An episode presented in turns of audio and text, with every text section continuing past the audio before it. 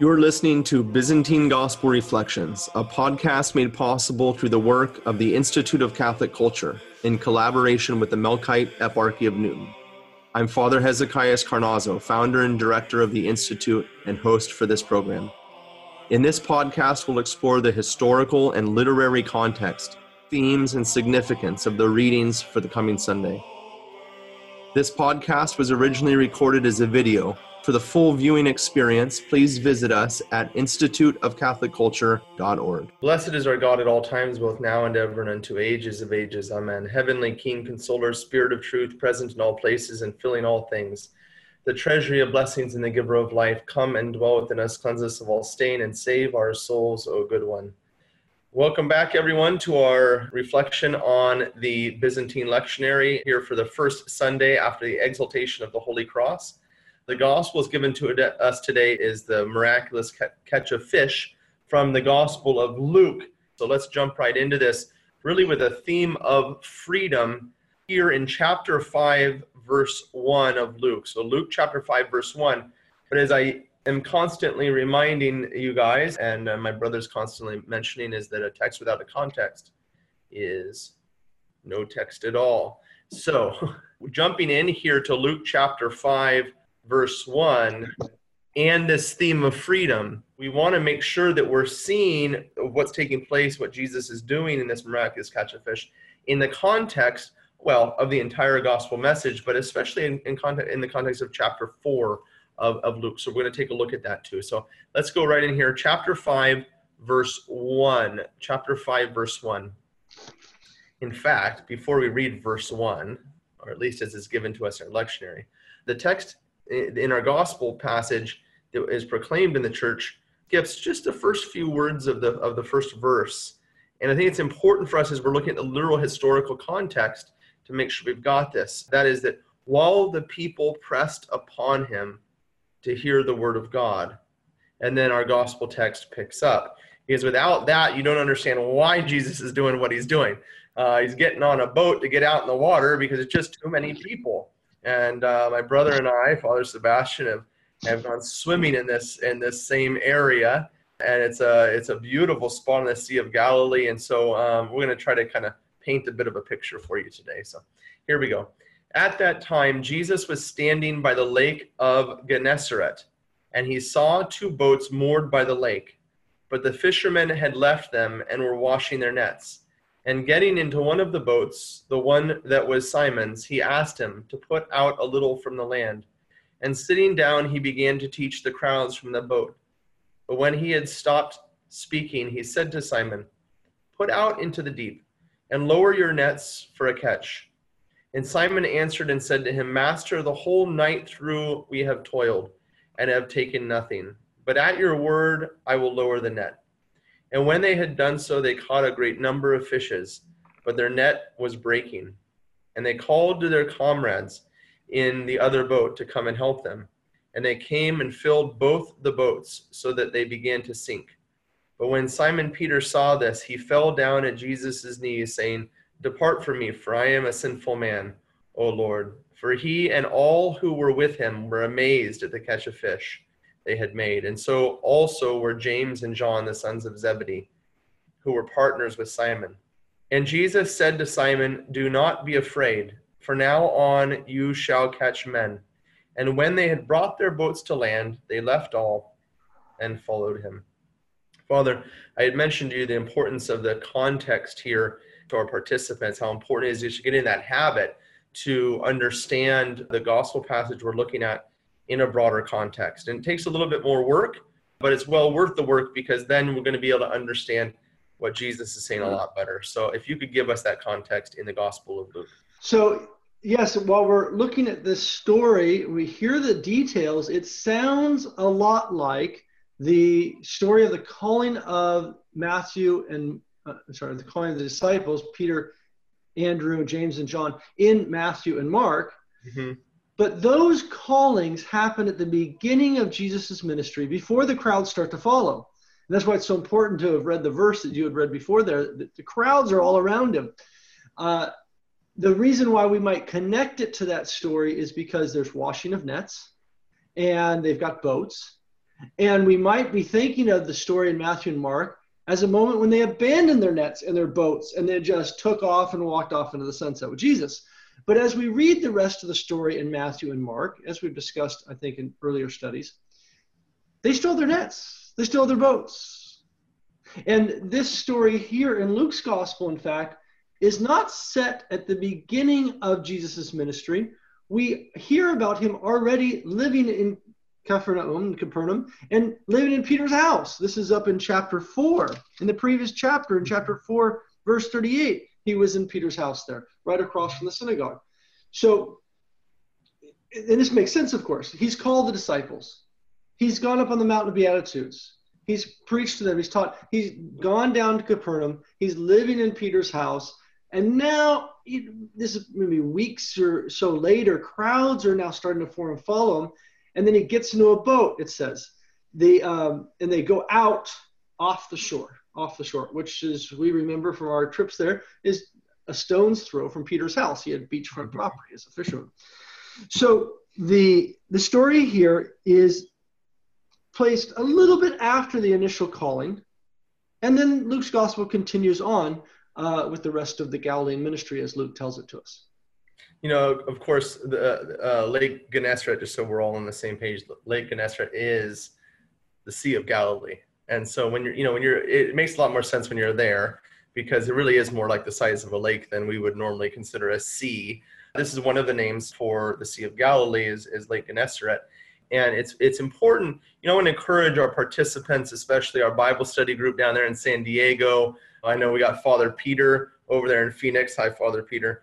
I promised you at lunch today i would say hello so here's your hello from our bible study. It's really important to use the tools that are available to us okay so you can get on google and you can do a, a very quick search for these places and you can get a good perspective of like how far the Mount of Beatitudes is from Capernaum. Um, make sure you know where Gennesaret is. Make sure you know the, what, what it's called why, you know, and so forth. And as you said, the area where this happened is literally a stone's throw. So it's right down, it's just south of Capernaum, about, um, you know, a few hundred yards really. And that area, and I'm gonna I'm gonna try something here. I'm gonna share my screen. This is the northern side of the Sea of Galilee, and this is, of course, the Jordan River coming in here which then, which if, if I had the southern part of the Sea of Galilee, you'd see it too, where it leaves the Sea of Galilee and heads down south eventually to the Dead Sea. But here's the town of Gennesaret, which is why the area is called the Lake of Gennesaret. But here's Cap- Capernaum or Capernaum, that uh, where Jesus spent most of his time. This is where Peter's house was. And Chorazin and Bethsaida, we remember from the gospel passages that Jesus just loved to preach in this area. It's commonly called today the evangelical triangle. Most of Jesus's ministry uh, of his life is right in here. And of course, along the edge here, all the way down to Magdala, where Mary Magdalene was from, and so forth.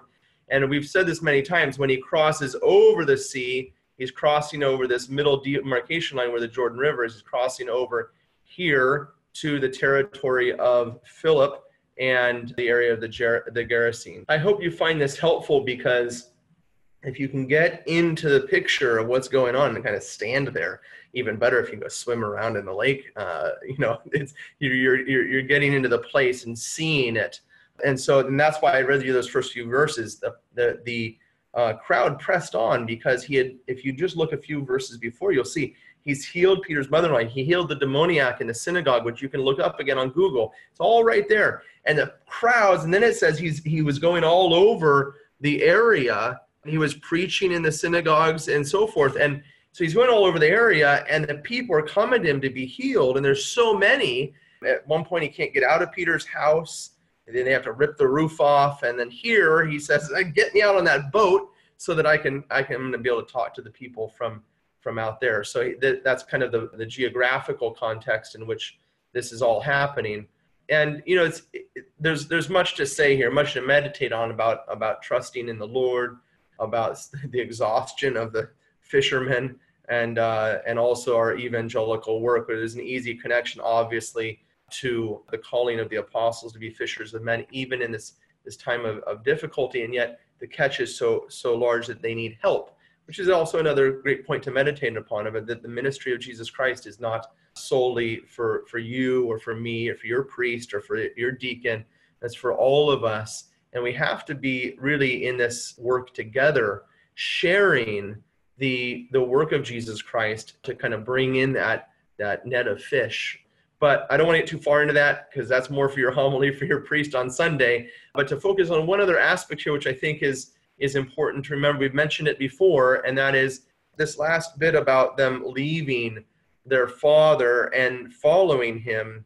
And it seems as though they've kind of abandoned their father. I think there's sometimes a misconception here. And, and Father Sebastian, you mentioned this point before about how to properly read this text and what Jesus is really calling us to when we meditate upon this, this calling of the, the apostles and our own calling in our life, and what Jesus really calling us to and to do with our life, to abandon everybody, abandon our wives, abandon our homes, abandon everything, and kind of walk out into the desert wearing Birkenstocks with braided hair, you know. So uh, I know you've got a good insight on this so what this is the same thing we're seeing here is what we saw in that earlier story like you mentioned. In matthew and mark we hear about the calling jesus calls them from their boats they're washing nets we know the story.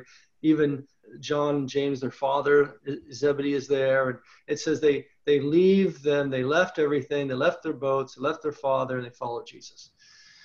But as we talked about before it's not in the way that we might think of that. And it's the, and the evidence of that is here they are later on again in Luke's gospel. We're hearing about later on. This is an episode which is certainly days, if not maybe weeks or so later, and they're washing nets and they've got their boats again. They're out fishing that night. So what was going on here is that they didn't they didn't abandon their boats and their father in the sense that we would think. But what the authors are trying to tell us, Matthew, Mark, and Luke are trying to tell us, is they they left everything in the sense that they no longer looked at the world around them the way they had before. The what happened is the world around them was transformed. Their job, their boat, their house was all transformed into something, an instrument through which Jesus could work his ministry in the lives of the people around them. Peter's boat no longer becomes a thing simply for catching fish. He's going to need to catch fish still. He's got to feed his wife there in the house. And what are they going to be eating every night? They're eating their breakfast, lunch, and dinner. So they've still got to get food and things like that. So Peter and the others, they'll go out fishing sometimes at night. Sometimes during the Jesus is off doing something, preaching. They go, a couple of them go fishing. And so they will continue to fish. But the purpose of all the things they're doing, Peter's house is no longer simply a, a fisherman's house for a fisherman and his family to live in to make a good living doing fishing. Peter's house has now become a the, the center of Jesus' Galilean ministry. It's the place where Jesus sleeps at night typically. It's the place where in the morning Jesus leaves and they go off on their next flight. It's where they come home at night and sleep. Jesus Peter's house is now Jesus' house. Peter's family is now Jesus' family. Peter's dinner table is now Jesus' dinner table. Peter's meal is now Jesus's meal. The Peter's boat out there at the beach and his nets, they're now Jesus's. Everything Simon does now is in some way related to the ministry of Jesus and to forward that. So what we find is that they don't abandon, they don't leave their families, their houses, their jobs, their careers, but rather their whole life is transformed by the presence of Jesus in, into a, an instrument, a tool, a thing through which we might even say a sacrament through which Jesus now works in the lives of those around them. You know, this theme, this theme of freedom uh, in Christ is so important. You know, I was this, I was mentioning chapter four, and when Jesus is in Nazareth, he, he goes to his he he goes there he returns uh, this place where he had grown up and he goes to the synagogue he unrolls the scroll from isaiah and he he announces the, the jubilee year he announces liberty freedom as the kind of beginning of his ministry. Some would see this i think reading this today in all fairness that here they left everything they abandoned they just they lost everything. To follow jesus uh, wasn't so much freedom as we would normally consider it, but but kind of like almost this slavish bondage. And um, and I, and the reason this is why I asked you that question, Father. I think it's important for us, a corrective for us today that that we have as as modern Americans often has a false notion of freedom, um, and that is freedom as independence. We oftentimes see that in our American society, freedom, independence. These are the these are the this is the great uh, right of the American people. Um, but it's a false notion, and one we have to be careful for as Christians. That freedom and so-called independence are are falsely joined here. That authentic freedom is not independence. Authentic freedom is simply dependency upon the right things. We are a dependent people. By nature, God made us this way for a dependency upon Him and upon one another, as we see in the in, in the gospel passage, that the, the, the work could not be accomplished without one another. We are made dependent because the whole life of the Trinity from all eternity has been a life of intercommunion Father, Son, and Holy Spirit. And so we are made in that image and likeness. Our freedom is found not in some sense idea of independence, but our freedom is found upon proper dependence, dependence upon God. And life apart from our dependence upon God is, is not freedom from Him, but it's it's actually a form of slavery and dependency to a false God, whether it be whether it be money or whether it be drugs or whatever it might be uh, where we're finding happiness apart from the Lord. So it's a, this is so important as we have this theme this this Sunday of, of of authentic freedom in Christ that we realize what that means. That I I bring my whole life back into communion with Him, and therefore back into dependency upon the one who is the Lord, who is the King of the kingdom, which I willingly enter.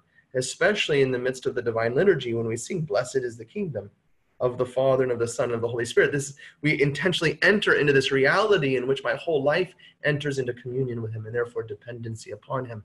And notice also something very beautiful that the Lord, in, a, in one of the most beautiful of all mysteries, is the mystery of His love for us. In some fashion, allows Himself to become dependent also upon us, who are His hands and His feet. Now, He doesn't run an end run around us. No, He invites us to come in and participate in the salvific work which he comes to do. Uh, and each one of us participates in this beautiful way. And the Lord, in some sense, waits and becomes dependent upon us as he did with, with his mother. She must say yes in order for this great mystery of the incarnation to take place. And we must also say, Yes, Lord, um, I bring my whole life to communion with you.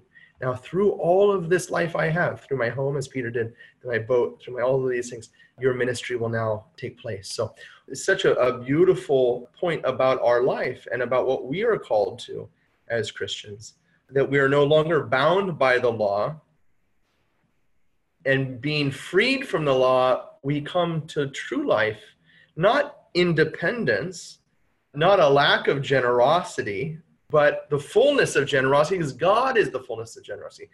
God is love, and He's come to share His life with us, and that is to transform us into His life and into His love. And His love is everything.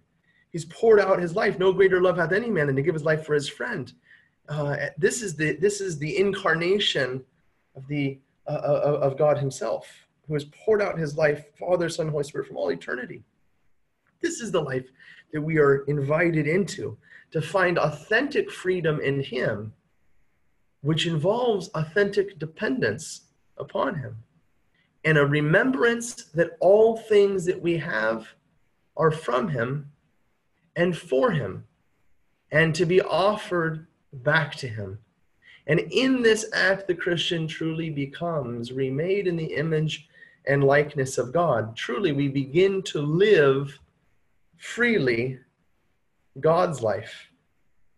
As I said, his life is love. And when we do that, we discover a wealth which the world has not known. And on that day, on the Sea of Galilee, the brothers, Peter and Andrew, and James and John, left all, and they gained the most valuable thing in this world, and that is eternal life. To Christ our God be glory both now and ever. and unto ages of ages. Amen. Thank you for joining us for the Institute of Catholic Culture's Byzantine Gospel Reflections podcast. The Institute of Catholic Culture is an adult catechetical organization dedicated to the re evangelization of our society through educational and cultural programs offered to the public at no charge. I invite you to explore all we have to offer, including over 900 hours of on demand catechetical opportunities, and sign up for our upcoming events by visiting instituteofcatholicculture.org.